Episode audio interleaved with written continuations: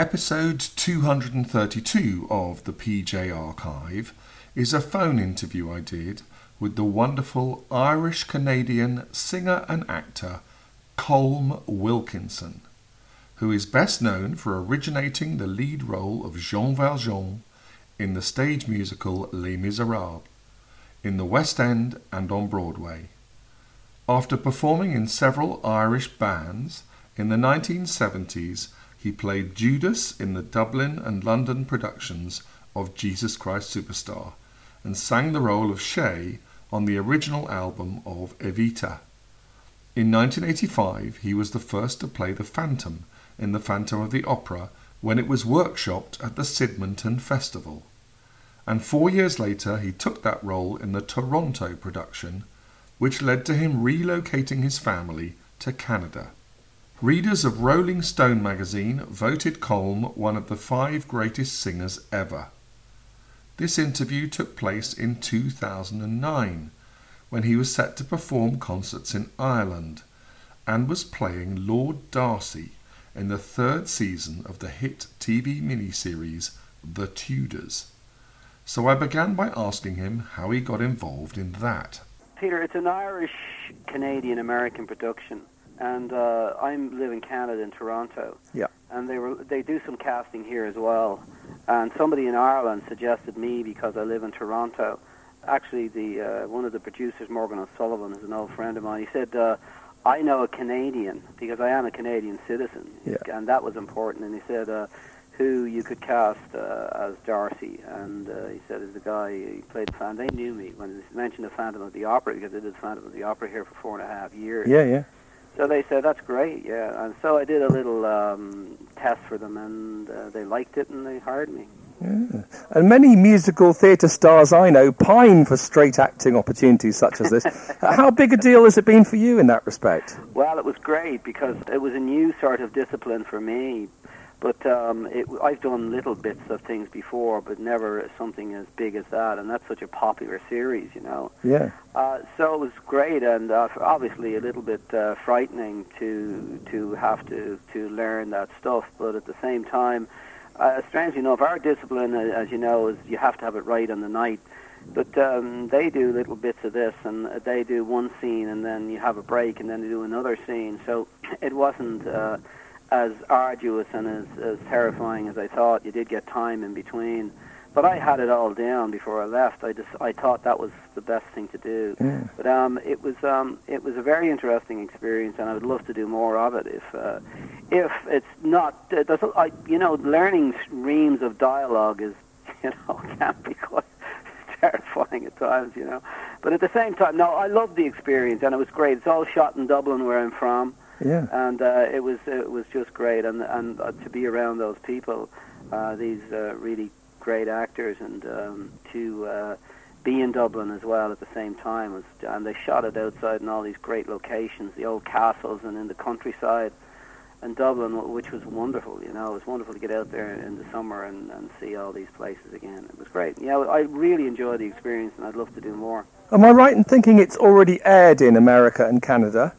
It's aired in America. It hasn't aired in Canada. It's airing in Canada in September, I believe, October. So how were the. American critics with you then? How I haven't got a clue.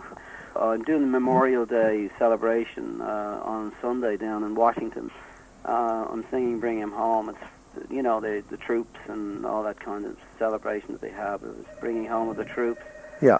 And uh, I was doing a, a blitz of, they do call them conference radio things uh, over, here, where Yeah. they put you on conference call. And you do about five or six radio stations in about two hours, you know. So uh, one of the guys said, "Oh, congratulations on the Tudors! Yeah, that was great, man. I love that what you did." Well, blah blah. So they have seen it out there, but no, I haven't seen any. I, look, what I do, Peter, is I just do the gig and move on. You know, critics very rarely read them after Les Miserables and that, I just I just don't read them anymore. Not that I was flagged in Les Miserables. They just put the musical down in London, as you know. Yep. And then when it came to America, it was just like a 180 turnaround. I could not believe it. So after that, I just didn't bother. I never bother reading critics anymore. I get good reviews and stuff like that, but the people use them for publicity and stuff. But I, I hmm. don't really try not to pay too much attention to that stuff. Just get on with the work. But you're now sort of seeking to expand your non-musical acting credits, are you? Yeah. Oh, yeah. I'd love to do that. I'd love to do that because you know the big problem about being a singer is uh, you get on a plane and you catch a cold, and then you get to a place and you can't perform. Now that's Yeah. only happened to me once or twice in my lifetime, thank God. But at the same time, that is a possibility, and you're always freaking out, especially nowadays with the way there are all these in- influenzas and flus and viruses going around. It's just crazy. So uh, you know that's a huge pressure being a singer and going to gigs. When you fly to do a speaking gig, obviously you have to have your voice, but at the same time, it's not that important that you, you know. So that's a big relief to me. Are you someone who's quite precious about his voice, about air conditioning and no smoking? And Absolutely. I don't smoke. I don't drink. I have a odd glass of red wine every six months or something like that. Absolutely. This is my uh, like. You can be very precious about it and say like use that word that that uh, you know. Uh, uh, this is this is your instrument. If I'm ill, if I don't can't, I just can't earn. You know. So this Mm. is my whole. You know, this is what I do. So I have to look after it. I I mean, it's like a, a, a violinist looking after their their instrument. You know.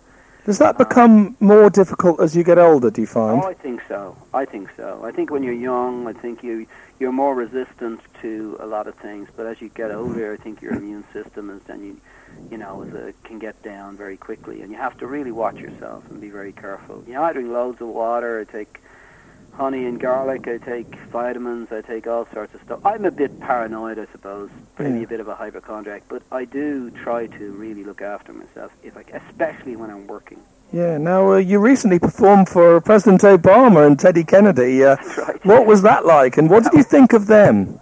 Uh, well, I know Teddy Kennedy for a long time now. Right. Um, the story that he told me when we went into for the pre-Broadway run, we did that in Washington in the Kennedy Center, Mhm. uh, which is named after his family. So um, he uh, he took me under his wing, and he told me that um, he took me and my family under his wing, and he sort of said that his sister Jean Kennedy Smith saw the production uh, of Les Miserables in in London and uh, came to. Uh, the guy who was running the Kennedy Center at the time, a man called Stevens, and said to him, "You've got to get the uh, this musical into here, in into the Kennedy Center before it goes to Broadway, and you've got to get the Irish guy." That's that's that's what that's what Teddy that's what Ted Kennedy, the senator, told me. So, Yeah. Uh, so uh, we became very good friends, and um, I hadn't seen him for a long time. I hadn't seen him about for eight or nine years uh, until I got down to do that. Uh, went to Washington to do that um, birthday celebration. That was wonderful to do that for him because he's such a great guy and he's such, done such amazing work for America. And how is he at the moment? He's not too well. I mean, obviously he's not too well, but he's got this tenacity and strength and motivation that all the Kennedys have. He's just has got this incre- uh, just incredible ability and attitude. It's just wonderful. It's amazing. He's an he's, he's, he's an inspiration. He's he's all, as they say over here. He's awe-inspiring. He really is. You're around him, and like when I came into the room to meet him, he stood up. He'd been sitting down because he can't stand for long, and he stood up and started singing "Bring Him Home." Really? Yeah, he's he's just a wonderful guy. Gosh. And uh, obviously they're very close contacts with Ireland, the Kennedy family. Do Yeah. you do you Yeah, talk sure. about Ireland much with him? Yes, obviously, yeah. Actually, when I won the Helen Hayes Award in Washington for Les Miserables, when I was there, they wouldn't let me out of Broadway to collect the award, Yeah. to accept the award, and he accepted the award on my behalf. Hmm. He went to the Kennedy Center and he made this wonderful speech. And the speech said, because I actually got the speech printed, uh, uh, copied out, and brought him down a framed uh, for his birthday present. Brought him down a framed uh, um, copy of the of the of the speech that he made. Uh, he accepted the award on my behalf, and he start.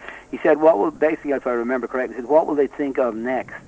An American senator accepting the award for an Irish actor playing a French convict in a British musical." That's what he opened the thing with. He's, he's quite funny, yeah.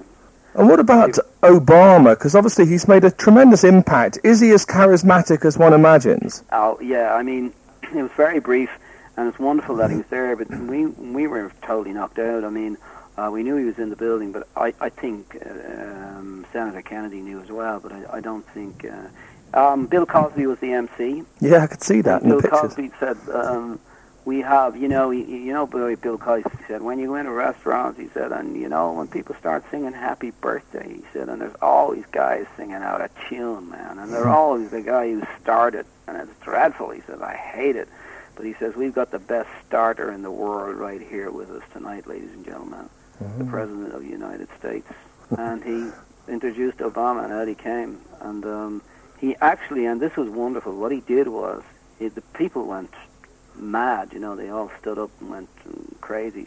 But what he did was he shook hands with everybody on the line, with, with all those artists before he actually uh, he turned around and got on with his business, which I thought was really nice of him to do. Did you have any memorable conversation with him or his oh wife? no, no, no, just a handshake. He didn't have time. He was Right. in and out of there very quickly. Mm. No, no, no, just a handshake and um, thank you and whatever. Like meeting the Queen, you know. Have you met the Queen? Oh yeah, I met I met all of the royal family. Oh, Most yeah. And how many presidents now? Three. Right. Met Reagan, Clinton, and Obama. Have you ever made any gaffes or anything, and made any mistakes, etiquette mistakes or whatever, With uh, with any of them? not really. Uh, Princess Diane, it was her Les Mis was her favorite musical. She um, actually came to the opening in the Barbican on her own. Ah, And uh, I had met, when I was doing Superstar in 1980, Yeah. and we were in Manchester. And uh, it was, the, the first tour of, of Jesus Christ Superstar, Mhm. first uh, country tour. And uh, we were doing it, and they had a gala evening there, and Charles was there. And um, we did a, an excerpt from the show, and he came and we met all the cast afterwards, and uh, he was introduced to us, uh, and he, he, I asked him, I said, "Do you do any acting yourself?" And he said, "No, no, not really. I, I'm not." Re-. And I uh, and he said, "Who are you, by the way?" I was Judas, you know. Yeah. And I said, "I'm Judas," and he said, "I thought you were Pontius Pilate or something like that, you know." And uh, skipped to the Barbican, and she was there, and I was in the Mm. lineup, uh, Princess Di. And she came along, and they said, you know, got six seconds. That's basically what they told you to Yeah. have, just six seconds. Kiri uh, Te Kanawa was on that in, in Manchester, and that's where he heard her sing first. And he hired her after hearing her sing there for the wedding. for the right? wedding, yeah. Yeah. So she she came to the Barbican and I, I she said hello and whatever I don't know and I said I've, I actually met your husband uh, in 1980 and um, I had a conversation with him because I was doing uh, playing Jesus Christ Superstar and doing Judas Judas Iscariot and I, I was introduced to him and he thought I was um, whatever John the Baptist and uh, she said that's just like him. She came a couple of times to see Les Miserables. She came Oh. once with Fergie. It was her favorite musical. Yeah, yeah, yeah. I came 37 times. I have to say, I love it. Yeah, Uh, really, my God. And, and you've often been quoted as saying you get nervous before every Oh, performance you give. absolutely, So what's it like when you got VIPs like the president in front of you? Yeah, mm, it is. It's more nerve-wracking. Uh, Memorial Day is about, I would say, probably 100,000 people. There's 40,000 people on the, the Capitol Hill lawn. It's PBS Live, PBS cameras. And uh, it's probably 10,000 people stretching down behind you. It's it's a big, huge thing. So obviously quite intimidating. You just have to go out and do your job. That's part of my job. That's Mm. what I do. And you just do your best and hope that everything is okay. Yeah, well, you've sung Yeah. Bring Him Home so many times now, haven't you? You must have couldn't do it in your sleep. It's a bit. That song I don't uh, particularly find very difficult to sing uh, as a song uh, when you're under pressure because it's a very delicate song and it has, Yes. you have to be in full control, you know. And sometimes you're nervous, you're not, it affects your voice, but you just do your best, Peter. You do Yeah. your best and hope that your best. So what? I mean, if you if you, it doesn't sound great, okay, so you did your best. That's it. That's Mm-hmm. that's the way I try to approach it. But you're obviously very very nervous, um, obviously in these situations. Yeah. obviously. And do you throw up when you're nervous? What happens to you? No, I don't throw up. no, I used to initially. I remember when I did Superstar first. I did. Yeah, I just get very uptight, uptight enough to sort of, you know, become very sort of quiet, basically. Sure. And try to internalize and try to keep myself going. But I have a great support system. I've got my wife and my family, and uh, Yeah. my wife travels with me nearly everywhere I go, Oh, great. and uh, she's just fantastic. She looks after me well and keeps me going. She's fantastic. She's the best thing that ever happened to me. Well, how lovely. What about your Irish gigs? What can audiences expect? What will they be like, those performances?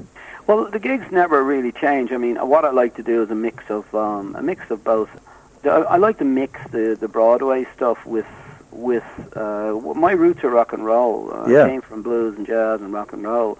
So I love that. I like all kinds of music, and I've said this before that good music is good music, you know. And Duke Ellington has said that too. So I like to do all types of music and all genres of music if it's good music. I hope I pick tunes that people will like, and I hope tunes that I like to sing. I open with um, uh, the music of the night, and uh, I go sometimes I go straight into Tennessee Waltz, and this time around is the Wind Beneath My Wings, and I do. I'm doing this this tour. I change about four or five. I'm doing Del Shannon's Runaway. Yeah, yeah, yeah. I'm doing. Uh, I got my mojo working by Muddy Waters. We're doing the Leonard Cohen song Hallelujah. Great song. It's very popular here at the Oh, moment. Yeah. beautiful song. Yeah. beautiful song. And that's in four-part harmony. I have two girls with me, two girls singers, wonderful singers. Yeah. And uh, so um, I mix it, but then I do, you know, I do If Ever I Would Leave You. I do Some Enchanted Evening. I do Anthem.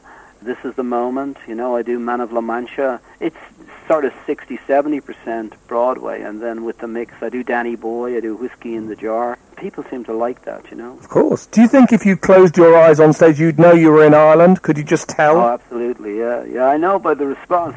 I know by the way they respond. I mean, I was saying I open Hallelujah by saying I'd like to do a song by a, by a, a very famous Canadian singer-songwriter who's also a painter, a poet, a philosopher, and wonderful writer. Has anybody got an idea who I'm talking about? And somebody in Ireland shouted up, Celine Dion. That's the kind of response you get in Ireland, you know. and um, so, you know, uh, the the way the economy is there, I'm sure the same in England, really bad. Oh, yeah. I said uh, I I do a song from my album, the last song, the last album called "I Cannot Stay," and I just say, you know, this is I, this is appropriate because I cannot stay. I've got to go now. And usually you get oh yeah. Hmm. And one guy shouted up, uh, "But the night is young," you know. And I said, "Yeah, but I'm not." You know? and then and I said, "Have you got no homes to go to?" And somebody shouted up last year, "No, they're all repossessed." so Fantastic. you know, you know you're in Ireland. Yeah, you definitely yeah. know you're in Ireland. Yeah. And, and do you still have a home in Ireland? And when I did you do. last live there? Oh, it, uh, I last lived in Ireland on a permanent basis. Oh God, 20 years ago. Right. So no, the home is still there, but we've had various members of the family occupying it, and um, my kids when they were studying and different things like that. But it's still there, but we don't. Uh, we don't. We live in hotels and we go over there. So roughly where in Ireland is that home then? It's out in uh, in Wicklow. Yeah, A lovely area, Wicklow. yeah. Yeah, it's beautiful out there. Yeah. Yeah. And uh, how many of your relatives and friends still live in Ireland then? I've got family there. Yeah, I'm from a family of ten. Um, two have passed, so the rest the rest are alive, and uh, I've got sisters and brothers in Ireland, and I've got a sister in London. I've got a sister in Spain. So we're quite uh, spread around, but no, I have family there. Yeah. And how do you feel when you're in Ireland these days? I feel like I would uh, like to come home at some stage and spend more time there because most of my friends that I grew up with are now reaching an age where you know we I would like to spend more time with them. We were all busy about our careers 20, 30 years ago, but now we're all sort of coming to the stage where we're trying to pull back a bit. So I would like to spend more time with the people you know that uh, were my friends, you know, and uh, Yeah. my family and all that. Now being instead of being over here, even though I, we have friends here, um, I would like to spend more time in Ireland on a permanent basis. Yeah. And how would you describe your upbringing in Ireland? my upbringing in Ireland with ten in the family, um, lots of love and lots of chaos, I suppose. Yeah, my mom with ten kids had a lot on her hands, uh, but we all helped one another, and uh, a lot of music in the house, huge amount of music. My mom always sang and played a violin a bit. My dad played uh, banjo and sang and played piano. So there was always music in the house. I grew up surrounded by music. And when you were very young, did anyone predict a bright future for you musically? No, no, no. It was actually the period of time that I grew up in. It was sort of just slightly pre-television. Television came in when I just in my teens, but we listened to the radio a lot. So when there were gatherings uh, of family members and friends, which happened a lot because that was entertainment, uh, everybody did their party piece. So you either sang, you recited the song. So I was singing from a very young age. Yeah. And I was singing Feis Ceoils, they call them, singing competitions in Ireland as well, Yeah. from a young age, from sort of 10 or 11. And I was in a choir also uh, with the Christian Brothers School in Crumlin. There was a brother O'Reilly who used to run the choir there, who more or less mentored me. But I mean, I thought my family was normal, that, that, that there was music going most of the time. And uh, but when I, when I went into other households and they were very quiet, I couldn't understand what was going on. I found it quite weird and unusual. And how did you feel about the Christian Brothers? Because actually, there's there's even headlines in the UK today about Yeah. uh, the Catholic Church ignoring the sexual abuse of thousands of children by priests in Ireland and all those yeah. years ago. Yeah, well, you know, there's good and bad everywhere, and there was I met some good guys and I met some bad guys in my time too, and um, you know, uh, you have to take the good with the bad. They did raise the standard of education dramatically in Ireland, but there was a lot of strange guys in there also, you know. But, Mm. um, you know, this man uh, was uh, a very musical and a very caring guy. And uh, there are a lot of there were a lot of good guys in there as well, you know. Yeah. But uh, unfortunately, the bad guys were there too, and they've they've given uh, a, a, not a good name to the whole uh, order, you know. Yeah. And did you ever consider any other careers? I was actually with my dad. My dad was an asphalt contractor, and uh, I was with him for five years. Actually, I I started. I was on the road since I was 14 years of age, basically, with bands. And I was in America when I was 16 in New, in New York and Chicago and places like that, playing with a band. So it did interfere with my schooling because I I was always sort of singing or. I got a guitar. He played the banjo. Started playing the banjo first, and then I graduated to a guitar. So uh, I was working. Then I came back, and my mom said, "Your dad needs you in in the firm and, and in the company. You should be with him." So I took her advice, and I stayed with him till I was sort of in my early twenties. But I couldn't I couldn't take it, Peter. I, I I just still wanted to do what I wanted to do, which was play music. And I found uh, that kind of uh, life was not for me, really, even though you know it was a family business. So I just left. But having it taken you to America and places uh, so early, you must have had a, a good feeling that uh, you would make it big one day. Ah, not really. I, I- people say, did you have a plan or did you? No, not really. I mean, I did get offers, that strange enough, in New York to record there. I did get offers in Chicago to stay there if I could stay and, and sing there.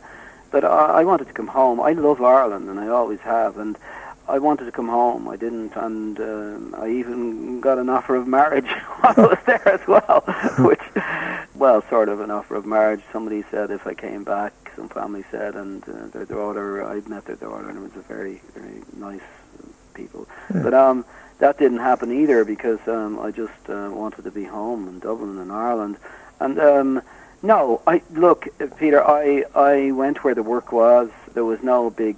Uh, people say, "Well, did you go?" No, you- did you plan that? Did you? No, I just went. Be, people like me, working singers, working jobbing actors, and we're just going. You just go where the work is. That's why I ended up in Toronto. You know, so I had no major plans. No, no, I just went where the work was, and uh, I was very fortunate to get into very, very good work very early. And you didn't really have the traditional acting training by the sound of it. I oh no, but my sister was an actress. My mother was in uh, sort of opera, light opera in her hometown. I had an acting school at home, and I went to RADA for about three weeks. But then I got a gig, and I was too busy to go. You know, so it was that kind of a thing. Uh, when I was in Superstar, I left Superstar. I went to, to RADA to see what way it was, but.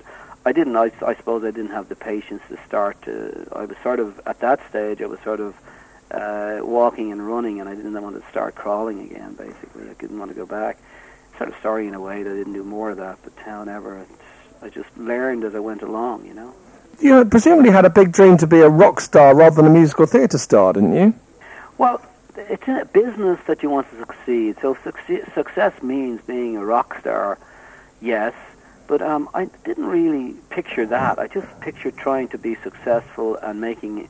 I at that stage was married in the early '70s. I got I got married in 1970. So in, in that stage uh, of my career, I, I had a family uh, in 70, early 70s, and uh, you support your family and you have to provide for your family. So you know that takes precedent over you know being having any sort of starry-eyed ideas about being a rock star. This business is rough. I see a, Yeah. a lot of the kids involved in these competitions, these American Idol and uh, Britain Has Talent and all that kind of stuff. And you know, I'm not sort of uh, uh, denigrating these shows or whatever. I'm just these kids are in for a rude awakening when they Yeah. go into the real music world. And what, what was uh, Lloyd Webber like in those days, especially compared to now? Andrew, Andrew's a, a bit of a genius. Hmm. He's quite an eccentric, sort of an odd genius. But he's, I found that himself and Tim Rice have great senses of humour, wry humour. But um, they were, uh, you know, they were, were what they were, very busy guys. Hmm. Um, I got on well with both. What I saw, I didn't see a lot of Andrew. I saw a lot of Tim, and Tim was a huge fan. And um, so uh, I did uh, Superstar for them for I think it was two and a half years in the West End in 1972, I think to 74 and a half, whatever, 75, and then I did the tour in 1980. But um, Why didn't you no. do Evita in the West End? Um, that's a long story. I got involved with um, the Eurovision the same year. Oh, yes. Yeah, and I had Born to Sing in there, and that was tipped to win.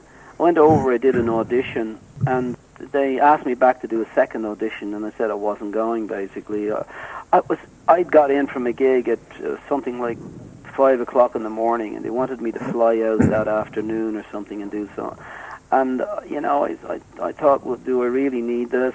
And I'd have to move my family back to England again because I'd come home after Superstar Hmm. and it was sort of a huge sort of undertaking for me. David Land phoned me, my old friend David Land, and he said, "Colin, you've got to come over here. We've set this up for you, and, and we're going to dress you up a Che and do this and whatever." And I said, "David, I, I'm not going to do it. I've decided I'll." I'm not going to do the second. Now, would that have changed the outcome with David Essex doing it? I don't know. Hmm. But at the same time, I didn't go back for the second audition. And uh, David Land then phoned me when David Essex left and said, "Would you like to come in and take over now?" And I said, "No, I'm too busy working Hmm. concerts." But you have to realize that at the time, and I'm not becoming a money head here. At that time, you know, I could earn as much in one gig that they were paying me for a week in the in the theater. You know, Yeah, even though. I got well paid, but I Yeah. I got reasonably well paid. I could earn, you know, in two gigs, you know, the same amount of money. So why do eight shows a week when I could do that in two nights? You know. What difference did Eurovision make to your career, do you think? Not a lot. I'm known for Born to Sing, I suppose. I thought the song that I won the pre that I, I I got into the national song contest in Ireland, "There Was a Dream" was a far better song, but that Mm. came second. That might have got a lot further than Born to Sing, but I got back to the drawing board and I wrote Born to Sing for the next year, and I won the next year, and then I was representing Ireland in Paris. I think I came fifth in Paris. Yeah. Uh, why didn't you win, do you think? I don't know. I think um, it's all the taste of the time. I haven't got a clue. I mean, who Yeah. knows what goes on and uh, what's going on now? Block voting and all that kind of politics that's going on now. And look, I don't look at it now. I believe it's a total farce now. Yeah. So I, I don't really. I've, I've moved on from there. It's uh, just the songwriting thing I was doing at the time, which was great. They were my songs, which and it was great. The other thing wa- uh, about the the, the Evita thing was uh, it was my song, and I thought if I get an opportunity to push my song in the Eurovision, and maybe uh, if there was a chance of me winning and getting an opportunity, it was my song. I could uh, you know do very well out of my song. You know? And do you think um, Eurovision should be scrapped now, bearing in mind all those... Um, Oh, I don't know. I mean, it's up. I don't really pay attention to it, Peter. You know, to be quite honest, I don't know. I have no idea what's going on there now. I've been living over here for over 20 years. You know, so Sure. I haven't got a clue what goes on there. Okay. But um, as regards Phantom of the Opera, you, you originated the role at Sydmonton, and Yeah. how did you feel about Michael Crawford landing the part in the West End and Broadway then? Well, the, the story is, the real story is that uh, I was asked to do it, but I was contracted to do Les Miserables. Oh, right. Yeah, and um, actually, um, Andrew, that's one of the stories he tells that he did as I was his original choice for the Phantom. But Cameron Mackintosh was producing both shows, and I remember coming home in Cameron Mackintosh's car from Sidmouth, and he says, I know Andrew wants you to do this, because Andrew had asked me to do it. And he said, I know he wants you to do it, but I need you to do Les Miserables. And he said to me, Mackintosh said to me that if, if, he said, Les Miserables doesn't work, you can do the Phantom. Oh, right. Gosh. That was it. And did you ever regret, did even when Les oh, Mis Oh, had a bit of a no, shaky no. start? Oh no, no, Les Miserables was just wonderful for me. It was a No, the Phantom was a great role too, and I, I thought, you know, I loved when I sang uh, "Music of the Night" for the first time. I think it was probably the first time, first person to sing that song in Yeah. in that incarnation.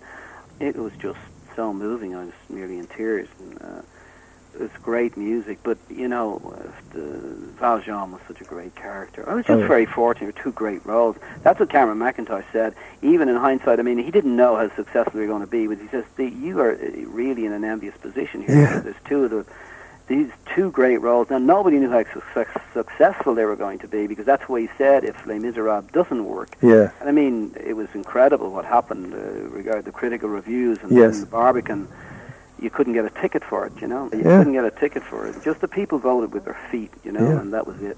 Yeah. And uh, oh no, it was just. I, and then I got uh, the, the following year after I left the Broadway. The following year, I got a phone call to come here and do it for six months. I was on my way into America, Hmm. and uh, I stayed here for four and a half years doing it. I mean, I did seventeen hundred performances of it. So it was huge for me as well. So I got the best of both worlds, to be quite honest. And Yeah. Michael did a great job. Yeah. I mean, he he became that character. That was his role. I mean, I'm not saying that I did it differently, and probably I might have been as successful. I don't know. And later this year, there's going to be a sequel to Phantom of the Oh, Opera. I hear. Yeah, yeah, Um, yeah. how yeah. likely are you to be involved, and how do you feel about there being a sequel? Uh, I would say I probably won't be involved. I'm, you know, it's a young guy's business. Eight shows a week. Mm, no, no. I've been there, done that. I've been very fortunate, Peter, in, my, in Yeah. my life. I mean, I was uh, the first guy to sing the Evita music. I was the first guy to sing the Phantom music. I was the first guy to sing Les Miserables music. I was the first guy to sing Jekyll and Hyde music. So, I mean, I had a lot of firsts in my life. Yeah. And so, like, guys coming up my age then, 30 and 40 years of age, it's their time now. You know, right. it's their time. I'm delighted Yeah. to be doing my concerts and still able to stand up and do them and deliver the, what I do, you know, and be able to sing and please people. And when I feel that I can't do that anymore, I won't do it. Okay, but when Les Mis first opened, it seems very few people really believed in it. What were your thoughts at the time? Um, I, I thought myself we were a part of something very, very special, but whether the people would reach out and touch it, uh, they did. Hmm. The critics didn't, but the people did.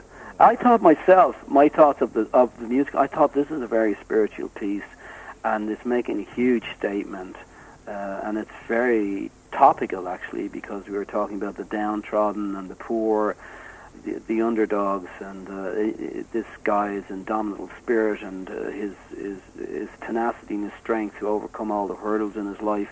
And I thought this is a, a great, quite a serious theme, but it's wonderfully uplifting at the end. I thought it was an amazing, uplifting piece. Yeah, beautiful. But whether, you know, uh, it's not a song and dance routine, and it's not, you know, top hats and tails and tap dancing. It's a fairly serious piece. Yeah, yeah. But I said it's a wonderful piece. That's what I thought of myself. I think this is a wonderful piece. But whether the people would reach out for it, yeah, but you know what? There was a vacuum there, and it did affect people in a tremendous way. Because that second uh, night I went, I mean, the reviews had been fairly mixed, and I remember Yeah, one of the that's what I'm evenings, saying, yeah, yeah, the Evening Standard had called it the Glums, and uh, and then it got a ten-minute standing ovation, and uh, That's right. all the time at the Barbican there was long standing ovations, wasn't there? Yeah, it was amazing. I mean, there were just people just went crazy for it. You know, it became the flavor of the month. You couldn't get a ticket, and it was just wonderful to be part of that scene. It'd be wonderful to be part of all those great actors and great singers, and to be have Bring Him Home" written for you. I mean, that's Yeah. some accolade, isn't it? To have a song like that written specially for you. Unbelievable. And, and to what extent have you felt destined to play that part more than any other? I think it was actually. I think that's the whole thing about that. I think it was written. I think it was just, I was just destined. I don't know. It was fate or something. I don't know what it was. I mean, I remember going to do the audition, and it was in the Cats place where the Cats was. Yeah, the New London Theatre. Yeah, yeah. And they still had the set with the tires on it and all Yeah. that kind of stuff. And I did uh, the first piece I did was Heaven on Their Minds. Yep. And it's when I started singing, I started climbing up and doing the Jesus bit, pointing down at Judas bit, pointing down at Jesus. I started moving around the stage hmm as I did in, in Superstar. And then I sang Anthem as a piece. Uh, and afterwards, uh, and I did the piece obviously from Les Miserables, and it was too low for me because people, a lot of people don't know it was written for a baritone Mm. originally. And I started jumping octaves, which uh, made it quite exciting for them. And Trevor Nunn wrote to me afterwards, and he said, uh, when you came on the stage and you start doing heaven on their mind, he says, I knew immediately that you were the guy we wanted. Ah. But he said, you start climbing around these towers, and I thought he's going to fall down and break his neck. And we found the guy that we need. so, and then when I sang Anthem, uh, that had just been out of his chest, and Hmm. then he eventually ended up, Trevor Nunn, directing that because uh, Michael Bennett got sick, if you remember. hmm hmm And um, when I finished singing Anthem, he came up to the stage and he said, that'll be a great ending for Act One. I didn't know what he was talking about because he'd already been looking at the, the, the chess musical. Mhm. And I thought, what's he talking about? This is not in Les Miserables. When I saw chess, I believe Anthem did end Act One. So it was a, a strange time, an amazing time. Well, how have you felt about not being in like the movie of the Phantom of the Opera or uh, one or two other shows that have been? I mean, and is there going to be a Les Mis movie? Do you think? Oh, I haven't got a clue. I really don't know. I actually meant went to see the movie. They asked me to come to go to see the premiere, and I went to see uh, Gerard Butler. Is it? Yes. Gerard Butler. Yeah, really nice man, great Hmm. guy. And he mentioned me from the stage and said, "Listen, I'm not up to you singing and all this kind of stuff, but Hmm. look, he did what he did, and it was." You know, it was what it was. I, I don't think it uh, really. I think the the opening sequences and it got in behind the scenes and it captured an awful lot of the behind the scenes stuff that went on that you can't see from a, a pros arch, you know. But um, Gerard did a uh, for he's an actor basically, and he did uh, a reasonable job at the singing. And you know, you just there it is. That's what it is. Have there not been serious discussions about a movie of Les Mis, though? There has on and off, but I don't I don't know why it's never come to part. I think probably I might be uh, probably too old now to do that part. Oh, you'd be gutted not to be in it, though, wouldn't you? you know, there's been so many versions of that. Uh, Liam Neeson, I think, was the last guy to do it, and I met Yeah. Liam Neeson um, down in uh, New York, and I was introduced to him, and he gave me a big hug, and he said, "Every morning before I went out on the set, I listened to you singing well, from the Les Mis album." Hmm. Isn't that lovely? That is lovely, yeah. Yeah. Prior to this interview, probably, I've always thought of you as being a very shy chap. Um, how did you feel about the increased profile that Les Mis gave you? I suppose, uh, you know, actors, you know, it's the singers, me, me, me, they like talking about themselves. I don't know, I've got used to it to a certain degree, and uh, um, you get used to sort of a certain amount of attention, Hmm. and um, I suppose people might call it adulation. I mean, I get emails all the time about kids who are affected by what I do, and uh, a lot of kids going into the music business because of what I do, and I'm absolutely honoured and delighted to hear that, and uh, I get if you want to go on the site, Peter, you can take a look at the last review from Buffalo, which is very Yeah, I have. I just read it just before this. great, yeah. isn't it? Yeah, it's all right. I I'm mean, not that surprised. kind of stuff, you know. I mean, that, that's I'm very humbled by all that. Really, I'm not Uh, surprised at all. Yeah, it's it's uh, it's just uh, great to be, and, and and the people I met. I mean, there's one guy I met. No, I mean, I, when I was in Les Miserables, I used to get these letters from convicts, and um, a lot of people who were disenfran- disenfranchised people, and um, Bring 'Em Home in New York in '87 became the AIDS anthem. And I got a call from um, a club, a gay club, and would I sing "Bring 'Em Home" for the Mm. people there?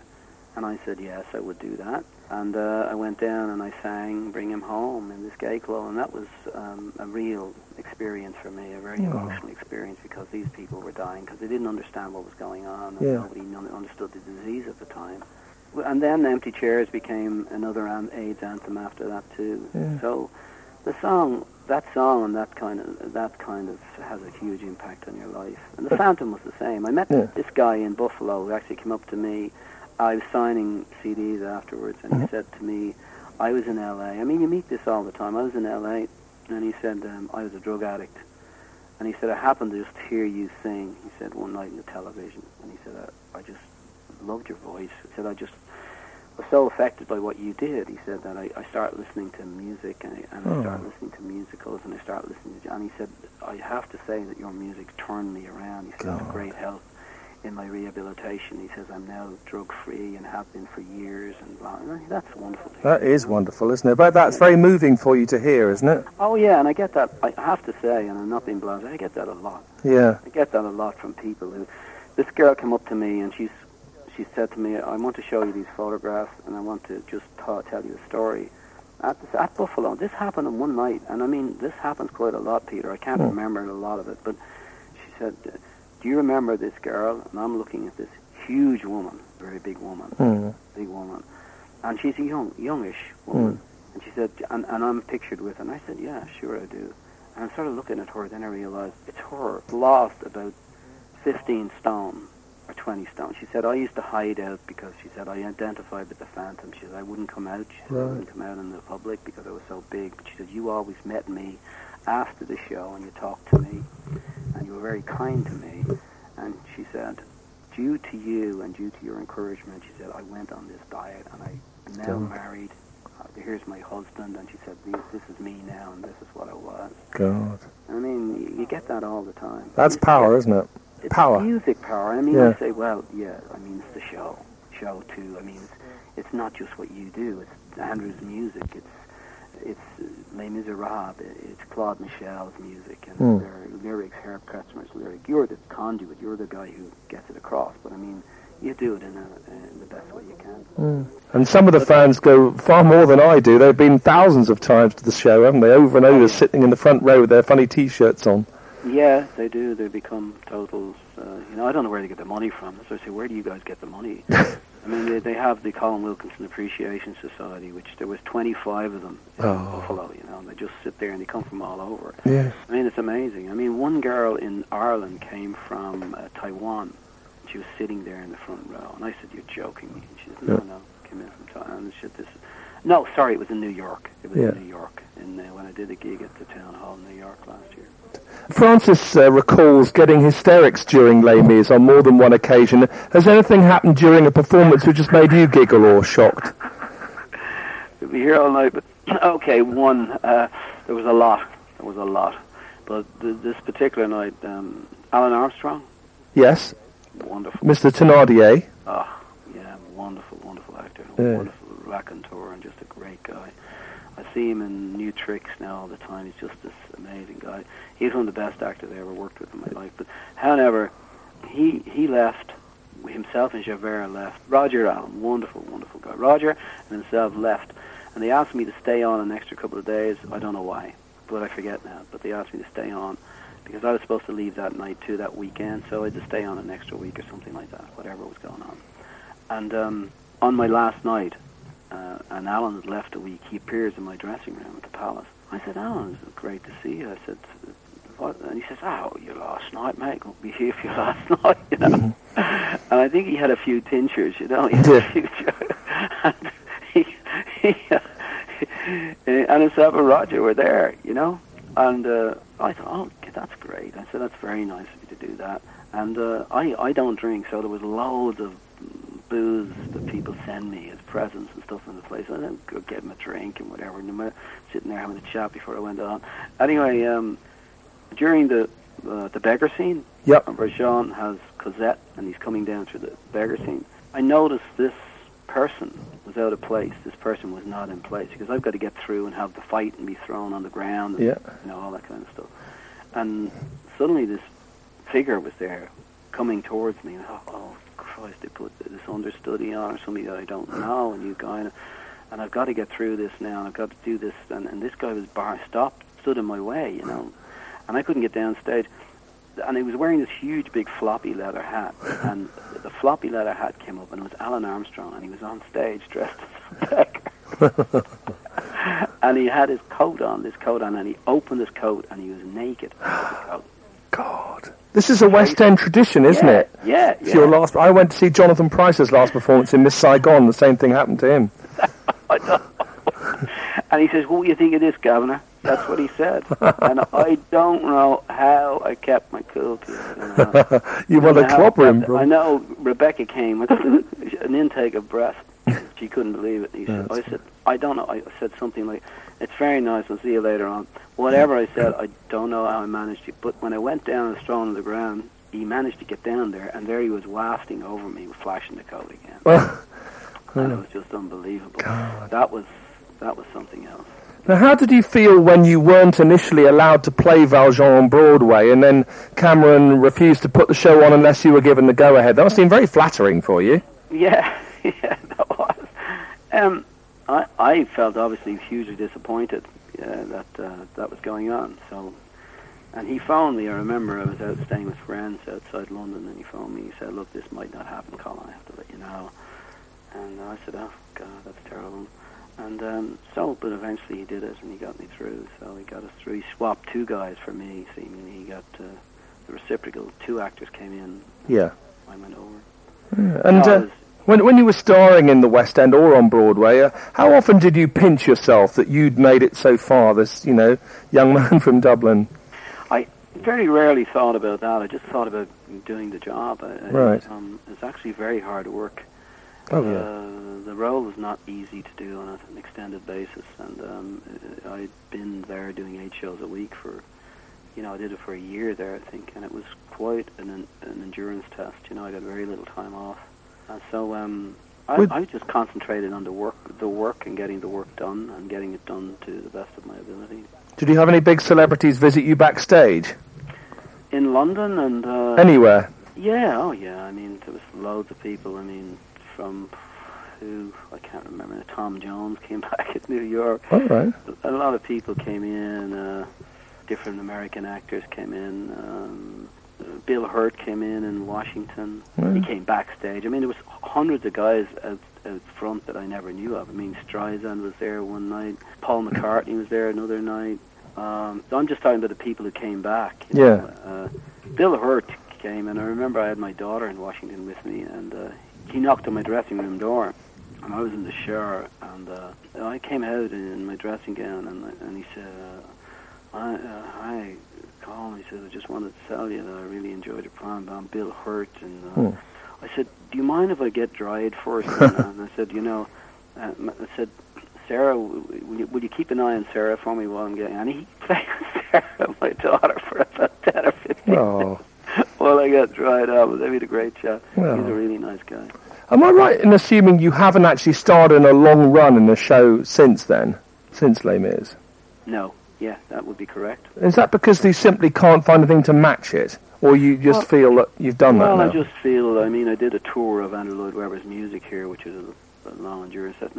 Uh, yeah, that that could be it also.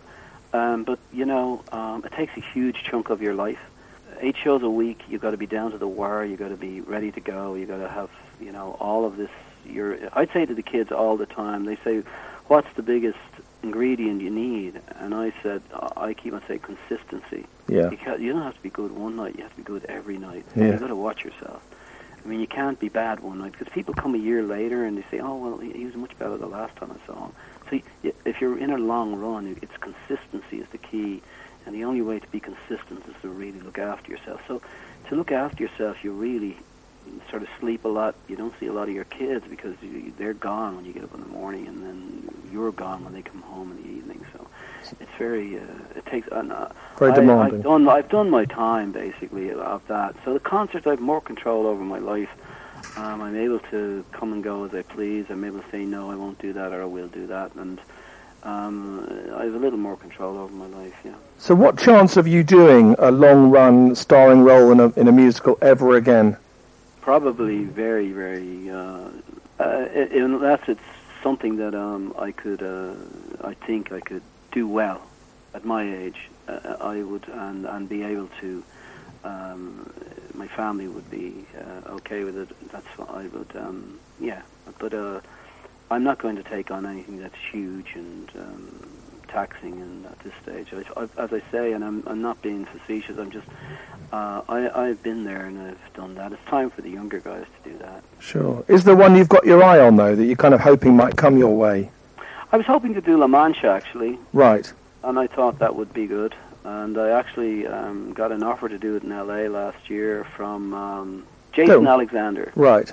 Jason Alexander, he was asked me to come down and do something. He's running a theater down in L.A. and he said, "Could you come and do?" And, and I didn't Hmm. get to do it, but that, that's probably a role I might consider doing. Yeah, La Mancha, if it was in the right conditions. And the other thing is actually, I'm I'm hoping to get involved with Jesus Christ Superstar next year in Ireland. Oh right. Yeah, just for a short run. And there's onward negotiations going on about that. Uh, I don't know whether I'll be involved. I, I, I might be. I, I'd like to do a little bit of directing. Actually, I might be Hmm. involved in the production end. But I thought I might crack, have a crack at Pontius Pilate, maybe. All right. So um, when you did the Les Mis 10th anniversary all those years ago, how special did you feel that performance was at the time? Oh, that was. I mean, to get it over with and done. I thought it was incredible. I just, as Cameron Mackintosh said, they they all said that you couldn't do Les Mis without the sets. Well, here we go, and it's been a huge success. But me, um, just to get on and do that, and it was a truncated version, and it was Yeah, very yeah. very difficult, and obviously quite uh, nerve wracking because it was being filmed and radioed, and there was five or six thousand people or wherever the Albert Hall holds, and it was uh, it was very very uh, traumatic. But uh, we did a great job. I think everybody involved did a great job. Yeah. a wonderful, wonderful night. I'm so happy, Peter, to have that that as a, testament. And I got some, I got a lovely letter from Cameron about that. You know, he Yeah. said you were there, you did it, and there, this is the proof of it. And he said it was fantastic. He said we never had to do one edit in the whole show, one drop in, nothing. I remember that poor little girl was singing yeah. because and the balloon went off That's in the right. And ceiling. left that in just to show that it was live. Yes. You know, and that's a fantastic effect. I mean, it does take away from that child, but I mean, at the same time, it just shows you that it was there. It was live. Yeah. She did very well to soldier Oh, on. She uh, flinched for a second and then carried on. A second and carried on. It was Yeah. fantastic. It's a great. It's a great night. That was a fantastic night. It was just wonderful. And how likely are you to appear in any more Les Mis anniversaries? None. Really? Highly unlikely. No, what? Come come on as uh, the old guy? No, no. These, I, I mean, if Cameron asked me to go, I did this last one in London, and but, you know, it's I, I sort of been there, done that, and it's time to do your other things, and it's I was I'm eternally grateful for those shows, and I presume, or I would say, a, a, a very solid career out of them. Yeah. But um, you know, uh, it's time. It's time. You know, you get to a certain period in your career where you say, "Okay, enough is enough," and you want to do other things. You know. Now you mentioned earlier Britain's Got Talent, the uh, Yeah. the current series of which has two favourites who have performed songs from Les Mis. Have you seen them? of course, they send. I got about twenty emails with that, and I even got somebody suggested that I should do duets with a woman, Miss Boyle. Is that her name? Susan Boyle. Yeah, yeah. I've seen them. Yeah, I think it's great that these people are getting the opportunity to get so much publicity, and I hope they earn a lot of money out of them. So what do you think of Susan Boyle's performance, first of all? I think it's uh, for what Susan does. I think it's a great performance. I absolutely love the fact that this woman has got the after looking after her mom for so long that she's got this attention, and I hope she makes a lot of money, and I, I hope the guy does too. Yes. I think what they're doing for themselves is wonderful, and I wish them the best. Hmm. And how have you felt about TV shows like How Do You Solve a Problem Like Maria, which sort of find newcomers to play leading roles in major musicals? I think that's great because I think it's it's giving um, newcomers a chance to shine, and it's giving newcomers a chance um, to come in and um, show their their talent, like well, what these talent shows are doing. But this business uh, is brutal. You know, you can be the flavor of the month one week, and then you can be just looking for work the next year, and that's what invariably happens.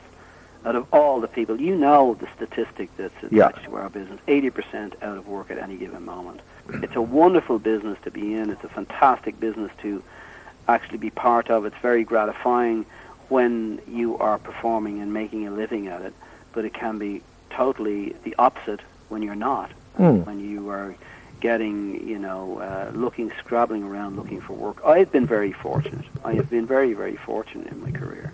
I never played in choruses. I never. I always played lead roles. So I've, I've not. I, I can't really speak, but I just know. I, it breaks my heart when I see uh, some of my uh, friends in, in the business just, you know, just not working.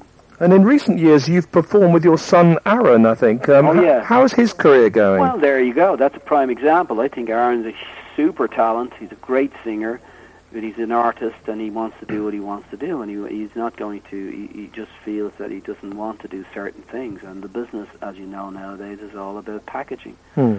And it's all about. And he's a singer-songwriter, and he's a huge talented guy, and he's a great singer. And at the same time, his type of package is not what's selling at the moment, so he's having difficulty. Yeah. Right. And does he want to be musical theatre?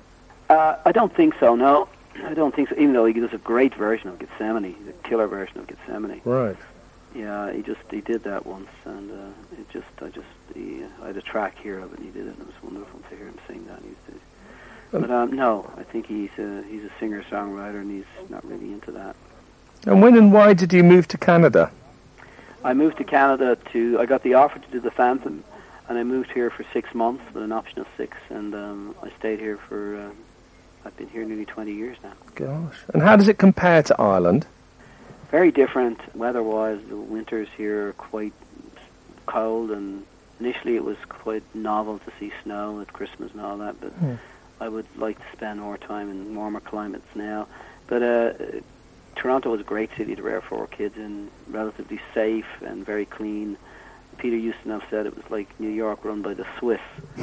So uh, it, it, was, it was great, a very good move, and it was like look at the bottom line for me as as a, a working sort of actor singer is that you go where the work is, and uh, I found very good work in Toronto uh, with the Phantom, and uh, I've been working out of here ever since. It's only an hour and a half to Toronto, Yeah. or to New York, I mean, from here. But I mean, it's not that important anymore to me. I've we've settled here. The kids got on track, went to school here, so I didn't want to move. I had offers to go down to America with the same kind of deal that I have here, but I didn't want to uproot the kids once more because they were. I've been dragging them around in my coattails uh, most of their lives, so I just decided that I would stay here.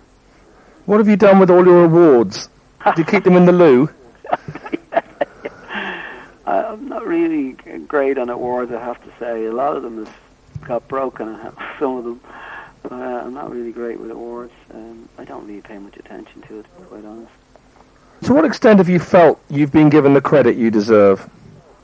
Oh, Is, that important? What does that do? Feed the ego? You just get on with the work and enjoy what you have. And that's Hmm. what I do. What ambitions do you have now? As I say, just sort of pull back a bit on the work and uh, start traveling and spending more time with Deirdre and spending more time with my friends. Hmm.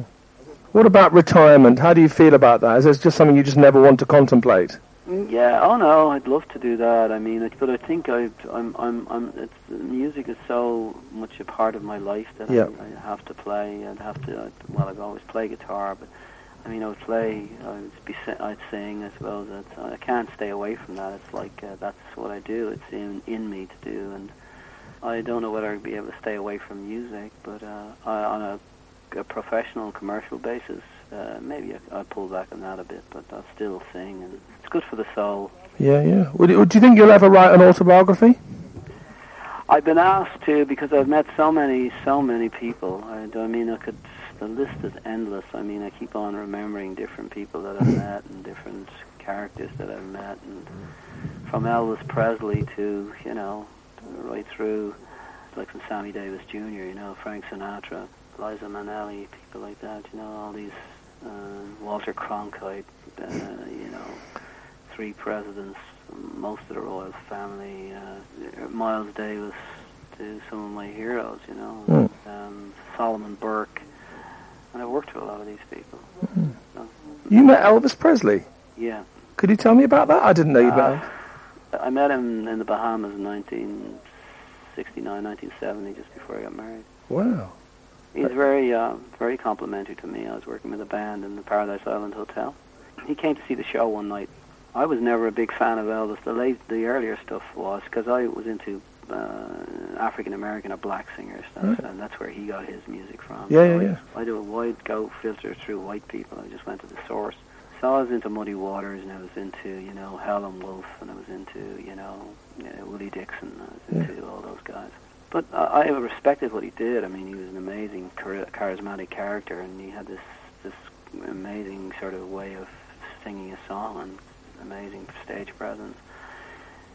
And so I didn't stay behind. Uh, not, not just I had other things to do when he was there, but the rest of the band stayed behind and said hello to him and all that. He was, and I remember as I was singing, "I'll Take You Home Again, Kathleen." He was just about a table away from me, and he was going, "Oh yeah, oh, oh, I could hear him." Actually, and he recorded it three months later.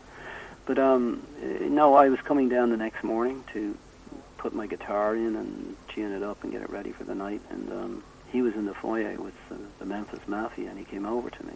And he said, "I really loved you, man. Last night your performance was beautiful." And blah blah blah blah blah. Yeah, so that was very nice. Wow. Did you get a picture taken with him? Uh, no, unfortunately, the guys got pictures taken, but I never did. Oh. And what do you reckon to Bono and Bob Geldof? and their achievements. Great people. I think you know, Bono especially is just an amazing character, Mm. and they're just fantastic. I mean, the the goodwill that he's spread around the world for, and, and the care he's bestowed, and even with what the kind of regimen that he works with that band, they're just they work so hard, and there's just all of them are such wonderful people, Mm. great people. And how, how would you want people to remember you after you've left this planet? That I did my best with what I had. I did my best to be uh, what I was, and uh, to try and be the best person I could be with what I have. And how would you feel if they remembered you most for Les Mis? Do you think that's Oh, that's wonderful. yeah? That's Wonderful.